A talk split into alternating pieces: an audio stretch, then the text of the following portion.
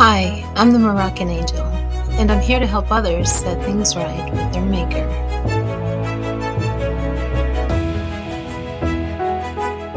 So, we're going to take a look at the book of James, chapter 5, verse 16, and see what this reveals about the true disciples of Jesus.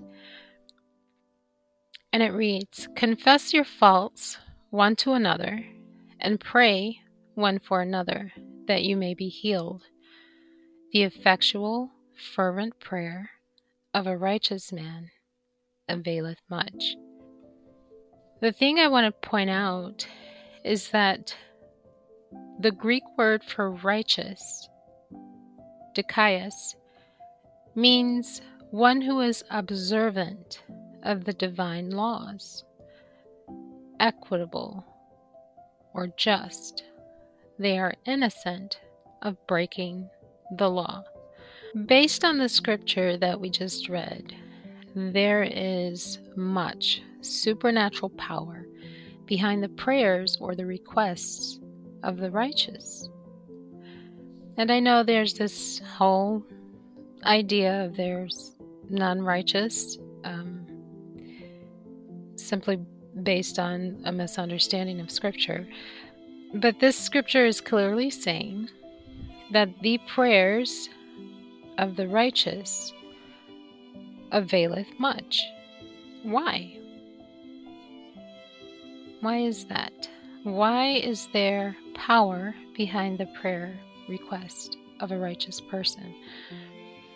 Well, according to the New Testament, Jesus said, If you are his true disciple, or one who is a true biblical Christian, he will do for you whatever you ask. Anywhere, anytime, anything. Let's read it so you can be aware that I'm giving it to you straight. The facts. In John 14 and 13, it reads, And whatsoever you shall ask in my name, as a true disciple of his, a true disciple of Jesus, he states, That will I do, that the Father may be glorified in the Son. Now, whatsoever means of any kind or amount at all. wow, that's a big promise, and it covers everything by the one Christians claim knows all things Jesus, meaning he knew ahead of time what every single Christian would request and the times they would request it. And still, he said, Whatsoever you ask, I'll do it. If you are his true disciple, you can ask anything in his name, and he will do it. And I'm going to tell you why in a minute. But first, let's take a look at a couple more scriptures for those who say it's quote unquote out of context because they have not personally seen this promise fulfilled. Let's go to John 15 and 7. And it reads, If you abide in me. Now, abide means to keep or steadfastly remain in. Remain as in not going in and out of the door. You stay put. you stay in the same condition you are in. If you have become washed, you remain clean. You do not put your hand to dirt again or iniquity. So he's saying, if you abide in me and my words abide in you, you shall ask me what you will Take note, this is no restrictions. You shall ask me what you will, what you desire, and it shall be done unto you. I could think of a whole lot of things that were asked of him, but this particular verse holds the key as to why you have not seen your prayers answered. And I'm not referencing your prayers for a new car, money, or to go on that vacation, or those prayers to Jesus, please, please give me peace. Those suffering with anxiety, panic, and fear, just distressed and depressed. Not those prayers and not the common prayer for more love in your heart. No, no, not those, because that's an entirely different matter. I'm speaking of the critical prayers to save your loved one from dying from a terminal disease like cancer or some genetic disorder, or for some, many, COVID. The critical prayers for a new kidney or a new heart transplant because you're racing against the clock. Hmm, those prayers. And for many of you professing to be Christians, if it weren't for the mercy of the Creator and the skill of the doctors, you'd be dead. But what are we looking at? Let's get this on the table. Jesus said to his true disciples, Whatever, anything at all. And in John 15 and 7, according to their own will, he will do it. Time is not an issue, place is not an issue, no request too big or too small. Whatever your mind wills as a true disciple of his. Now, why is this? Why would Jesus make such a promise with such confidence? Let's look at what the disciple John noted after the death and resurrection of Jesus. Turn to 1 John chapter 3 verse 22.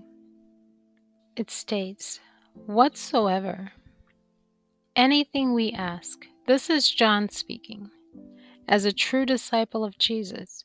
He said, Whatsoever we ask, we receive of him. He's confirming this to be true. Why? Why is he saying that, that he receives of Jesus whatever or anything they ask of him? And he tells you why. He says, Because we keep his commandments and do those things that are pleasing in his sight, who are the ones who keep his commandments. They're referenced in Scripture, as we noted earlier, as the righteous, those who keep the commandments. They observe divine law. Verse 24 For he that keepeth Jesus' commandments dwelleth in him and Jesus in him. Now, catch this. Hereby, by this, we know that Jesus abides in us by the Spirit which He hath given us. What Spirit? His Spirit, the Spirit of Jesus. If you have ever prayed a prayer and it was not answered. Hear me. Whatsoever you ask, if you have ever prayed a prayer and you found yourself saying, as a professing Christian, maybe it wasn't His will, I have something to tell you you do not have the Spirit of Christ. You are not a true disciple. You're not born again. You're not Holy Ghost filled. You are not a Christian. Those who are true disciples of Jesus, the true biblical disciples of Jesus, whatever they ask for, he said this plainly and clearly, it shall be done. Why? Because the glory of his Father is at stake. Jesus said, I will do it so that the Father will be glorified through the Son. How does he get glory?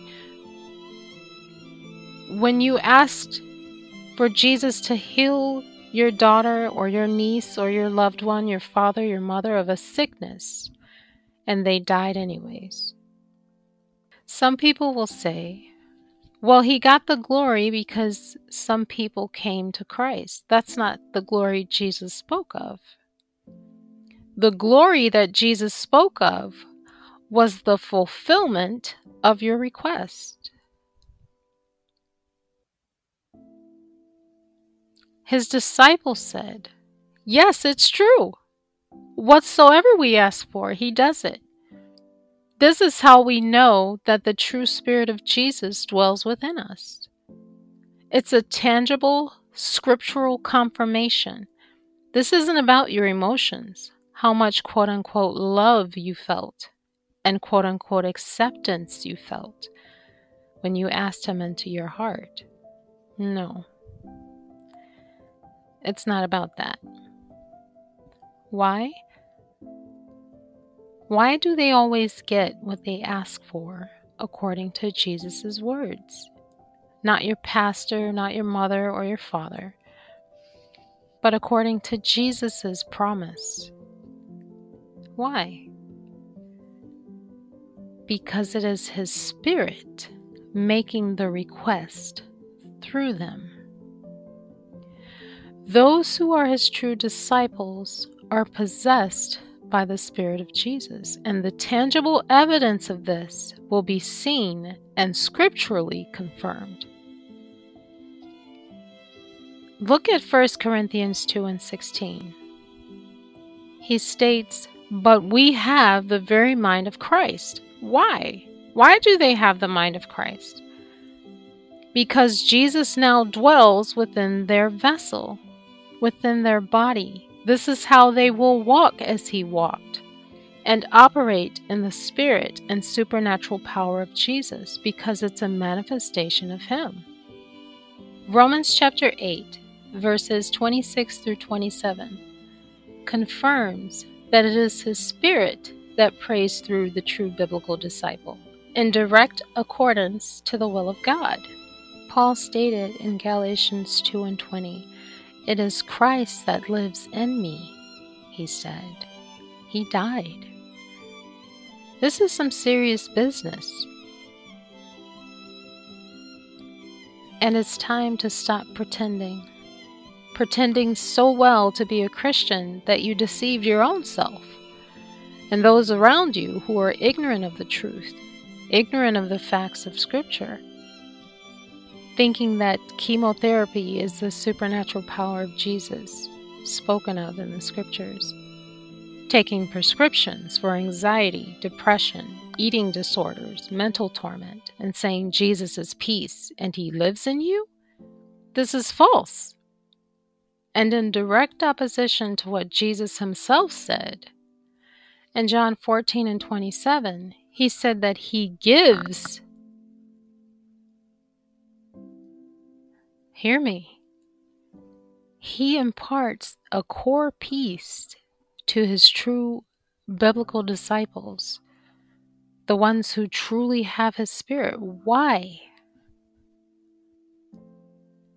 Why in the world are you professing to be a Christian and diagnosed as bipolar? This should be a red flag. Those who are his true disciples have a true core peace. Why? Because they're possessed by the Spirit of Jesus. And according to the scriptures, he's not struggling with anxiety, he's not bipolar. The biblical supernatural healing of Jesus it doesn't come with medical assistance. It doesn't come in a bottle of any kind. And it doesn't come and it doesn't come with a thousand dollar seed offering to these wicked professing Christian leaders who capitalize on the broken hopes and dreams of the afflicted. Surprisingly, in the scriptures, Jesus' healing is not limited to just headaches and backaches and demon performances. Contrary to what many believe, it's not based on the quote unquote level of faith. Lazarus, the maiden, and the widow's son were all dead. Hear me. Dead. They did not have faith. They were dead. If it was dependent on faith, as some erroneously believe, the three of these would have remained dead when Jesus said, Get up. It is a misunderstanding of the scriptures, easily remedied by a desire to learn. Jesus said in Matthew 11 and 29, Take my yoke upon you and learn from me. Because you must consider the costs. You must make an informed decision, not a gunshot choice with little to no knowledge and emotions void of true biblical understanding of the identity and purpose of Jesus? This is insane. Who does that? And this is one, if not the most sacred thing that you have your soul. You. And you just give it up because someone moved your emotions? Most, if not all, Christian leaders and evangelists appeal to your emotions to become a Christian. I'm here to appeal to your ability to reason with the facts of what is written. You can't make your own Christianity. You can't make up your own rules. What's written is written. There's a lot of shifting going around. A lot of subtractions from what's written, a lot of additions to what's written based on feelings, guesses, and biases. Here's the very real danger Romans 8, verse 9 states If any man have not the Spirit of Christ, he is none of his. Meaning, if you're professing to be a Christian, but void of the visible confirmation of the true biblically aligned indwelling of Jesus' Spirit, you're not going where you think you're going. And we all know how that plays out from Matthew chapter 7, verses 21 through 23. I do not teach in this way. My teaching is different. I was taught by the Maker, who many know as the God of Israel. It changed my life.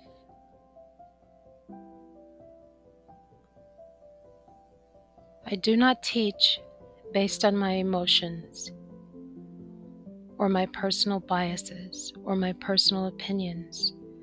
I teach based upon what He alone has taught me regarding truth, regarding righteousness, and regarding your standing with Him. If you have discovered through your interaction with me that something may be off regarding your Christian claim. Or even if you're just hearing me and you're contemplating becoming a Christian, don't take this encounter lightly. Man makes his plans, but the Creator determines his steps. I implore you to join my Christian Masterclass, where we learn the fundamental truths of Christianity to enable you to make an informed decision based on the facts and not emotions. This is a serious decision to make, and one that can have a devastating impact on the destination of your soul. I personally host this Christian Masterclass in an exclusive group for five, so be sure to reserve a spot. Or you can opt to study with me personally, one on one. If you're interested, email me at the email provided in the description and say, Yes, I want to study with you. And I'll send you the necessary information to get started. It's always a good choice to learn and know the facts behind what you believe. Take care. And remember, always do what is right.